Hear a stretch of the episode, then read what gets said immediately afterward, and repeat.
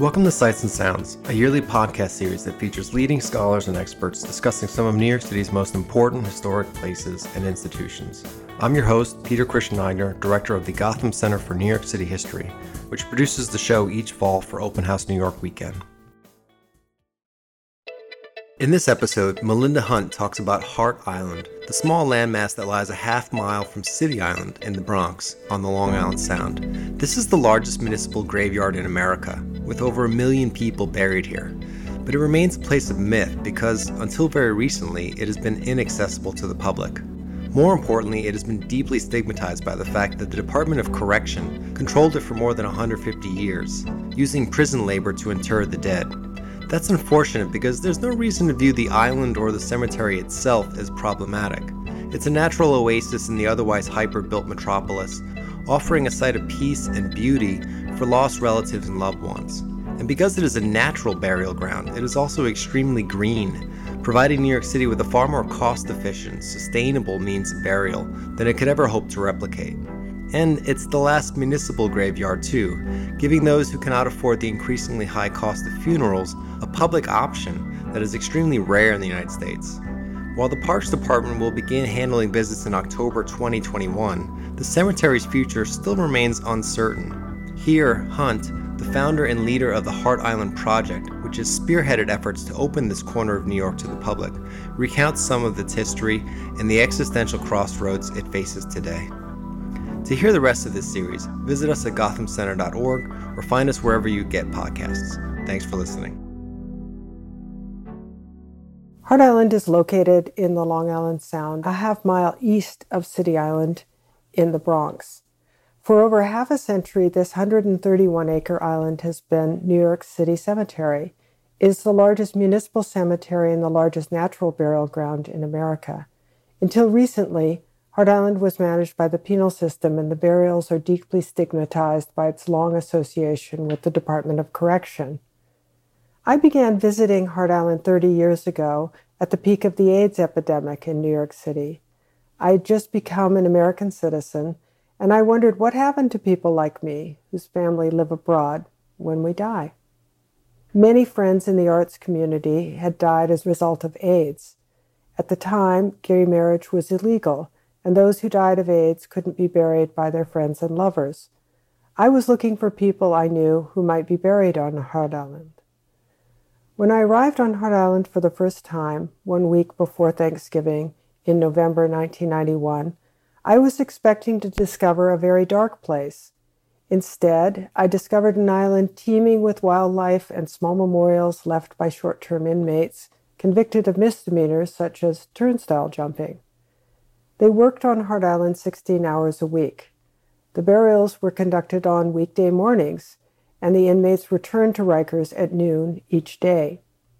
I invited photographer Joel Sternfeld to collaborate on documenting Hart Island for a photography book that came out in 1998 titled Hart Island. Using a large format camera that shot 8 by 10 negatives, we were looking to retake Jacob Riis's first photographs from a century earlier. I wanted to show a place that was largely unchanged and had served as the burial ground for three quarters of a million New Yorkers. Today, over one million are buried. Many who died in earlier epidemics are buried on Hart Island. On our first visit, it was cold and rainy. After giving us a brief tour of the island, Captain Demiglia handed me the keys to a van, allowing me to drive around the island on our own to take photographs. We were instructed not to enter any of the abandoned buildings because they were contaminated with loose asbestos. Otherwise, there were no restrictions as to where we went and what we photographed. On subsequent trips, I was permitted to take my Toyota truck onto the Michael Cosgrove ferry. This is in stark contrast to the present day access that requires signing a waiver and relinquishing phones and cameras on City Island while being herded into a prison bus and then driven by correction officers to burial plots on Hart Island. On February 7, 1992, we photographed the burial of 18 adults in a long trench at the southern end of Hart Island. Bodies to be buried are put in plain pine boxes at one of the city's morgues. They are released for burial by the medical examiner, and arrive in a refrigerator truck soon after dawn for burial. Inmates mark the names of the deceased in magic marker on the side of each box. Then a grave number is carved using a router onto the wooden top. Burial permits are attached to the end of the box. All this information is recorded in a ledger book before the box is placed in position within a mass grave. Adult plots are organized into three sections of 50 boxes. Although many believe that a mass burial is a disorderly pile of bodies, Hart Island burial plots are organized so that the city can easily remove a body from within a plot without disturbing other bodies. The city will retrieve and return remains to families who did not agree to a city burial for free for up to 25 years. This service makes a huge difference to families living abroad who may not receive word about the death of a relative. Later that month, on February 27, 1992, we photographed the burial of 25 infants. Small boxes were stacked in rows four high, end to end, across the width of a trench that was 20 feet wide, 8 feet deep, and 50 feet long. Plot 53 eventually would contain 999 babies buried in roughly the area of a New York City brownstone. It was already three quarters full when we witnessed the tiny boxes placed in a trench that would remain open until May 19th that year. Infant burials are not organized into a grid because infants are generally very young and the parents know of their death prior to a city burial. One common belief is that people buried on Hart Island are mostly unidentified. In fact, only a small number of bodies are buried each year as unknown. The Office of the Chief Medical Examiner generally is able to store bodies for long enough to determine cause of death, identity, and notify family members. With the onset of COVID 19, OCME began storing bodies in freezer trucks to expand capacity and allow enough time for families to either make a private funeral arrangement or agree to a city burial. Consent in writing allows the city to avoid future disinterment. Today, all burials are with consent. The burial practice in New York City is distinct from other municipalities around the United States.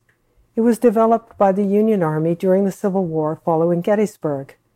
It was used to quickly bury soldiers on battlefields such that they could later be disinterred and reburied in national cemeteries.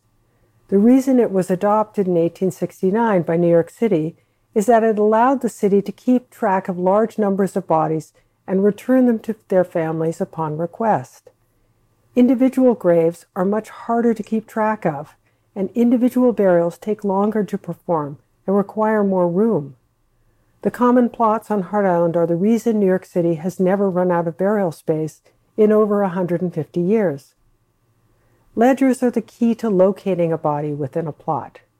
These were also used during the Civil War by the U.S. Sanitary Commission. They are still handwritten. In 2008, I requested 50,000 barrel records through Freedom of Information Law and began working with volunteers to create an online database and storytelling platform known as Traveling Cloud Museum. The city then created a separate database in 2013 also based on the original ledgers. Separate transcriptions reduce the number of errors that are likely to appear in both databases. I was first shown the ledgers in 1992 after we photographed the burials of adults. Correction officers carefully listed all the information on the burial permits. Accuracy of the ledgers is critical to knowing where exactly each body is placed within a trench. The importance of this burial process comes into focus during epidemics. I witnessed it at the peak of the AIDS epidemic. In less than an hour, 18 bodies were placed in position in a trench and covered with dirt. This happened day after day, week after week, month after month, year after year for over a century and a half. Anything that is consistent over a long period of time is not random or haphazard. It works. When COVID struck New York, many people were surprised when I released a video on April 5, 2020, showing the burial process. I did this because Mayor de Blasio was telling the media that people who died of COVID were not going to Hart Island. What appeared in the video was not new. It was just new to see it on television because the city hasn't permitted us to see the burials for the past 30 years. Even the number of burials last year is not extraordinary for New York City. Prior to COVID, DOC was burying one or two days a week. The ledgers indicate that during the pandemic, burials increased to five days a week. But when I started visiting Hart Island in 1991 during the AIDS epidemic, burials happened five days a week. The total number of burials last year was around 2,600. In 1918, it was over 5,000. What we have on Hart Island is a burial process that allows the city easily to expand the number of burials conducted and not run out of space. In 1794, an earlier Potter's Field, that is now Madison Square Park, filled with yellow fever epidemic victims in just two years. A new city cemetery opened at what is now Washington Square in 1796. These earlier Potter's Fields consisted mostly of individual graves that take more space than a common plot. These early public cemeteries closed quickly and became parkland. What is unique about Hart Island is that it is much larger geographically and involves a highly organized and much more efficient and secure system of burials. What made it dark for so long was the use of prison labor to perform the burials and the lack of transparency as well of public visitation. How did this happen? In 1868, the New York City Department of Charities and Correction purchased Hart Island for the purpose of opening a workhouse for older boys housed at the House of Refuge on Randall's Island. The Union Army had set up barracks to train soldiers and incarcerate Confederate prisoners of war on Hart Island. After the war ended, the U.S. Sanitary Commission helped to establish new sanitary codes in New York City. These codes prohibited the opening of new burial grounds in Manhattan. Potter's Field on Ward's Island closed in 1868, and City Cemetery on Hart Island opened in 1869. Within three years, the city adopted the system of barrels used by the U.S. Sanitary Commission during the Civil War. Wooden barracks on Hart Island were used to house older prisoners from Blackwell's Penitentiary, and younger inmates traveled by steamer with the dead from Bellevue Hospital. The Department of Charities and Correction was a new agency that included Bellevue Hospital as well as Blackwell's Penitentiary. The two agencies split into separate agencies in 1895 as part of the new city charter, and both remained on the administrative code for Hart Island. It wasn't until 2019 that the Department of Parks and Recreation replaced corrections and the Human Resource Administration, the current agency that grew out of the Department of Charities, was ordered to set up an Office of Burial Services just in time to provide services during COVID. By law, New York City is required to provide a decent burial for all unclaimed human remains. The work of the Hart Island Project has been to reconnect the City of New York to City Cemetery by reintroducing storytelling. We develop software to encourage people to stop the clocks of anonymity for each person buried since the AIDS epidemic. This effort was effective in showing that people buried on Hart Island are not forgotten and the public has a right to visit their graves. The next step was to show that the burials conducted by prisoners as part of their sentencing would never qualify as decent. Shame is an inherent part of any prison. Any contact with the penal system is shameful to families of the buried. Requiring the public to register with the Department of Correction to visit a grave stigmatizes the cemetery as a whole and defeats the purpose of a cemetery, which is to reconcile death, to mend the holes in the social fabric, so to speak. Now that penal control of Hart Island has ended, we are left with the difficult task of lifting the stigma of 150 years of inappropriate management of City Cemetery. That doesn't mean that the burial should end or the cemetery in Hart Island should close. Clearly, we need these burials to continue because land in private cemeteries is expensive and cremation involves a lot of fossil fuel. Hart Island will have plenty of new burial space once the prison buildings are removed. The burials on Hart Island disproportionately affect low income people of color. If the city closes Hart Island for burials, communities may once again lose access to grave sites because it seems unlikely that a new public cemetery would open within the five boroughs. But more importantly, closing a cemetery doesn't reconcile the history. The burials on Hart Island reflect how we live in New York City, close together in diverse communities. The burial process is tied to many generations of New Yorkers. This is what I discovered on my first visit to Hart Island as an American on a cold and rainy day in November during the AIDS epidemic. What I saw were little tokens of hope left by the inmates. Today, when I visit, I see little gifts brought by families and friends from around the world who gather together at the dock to visit the graves.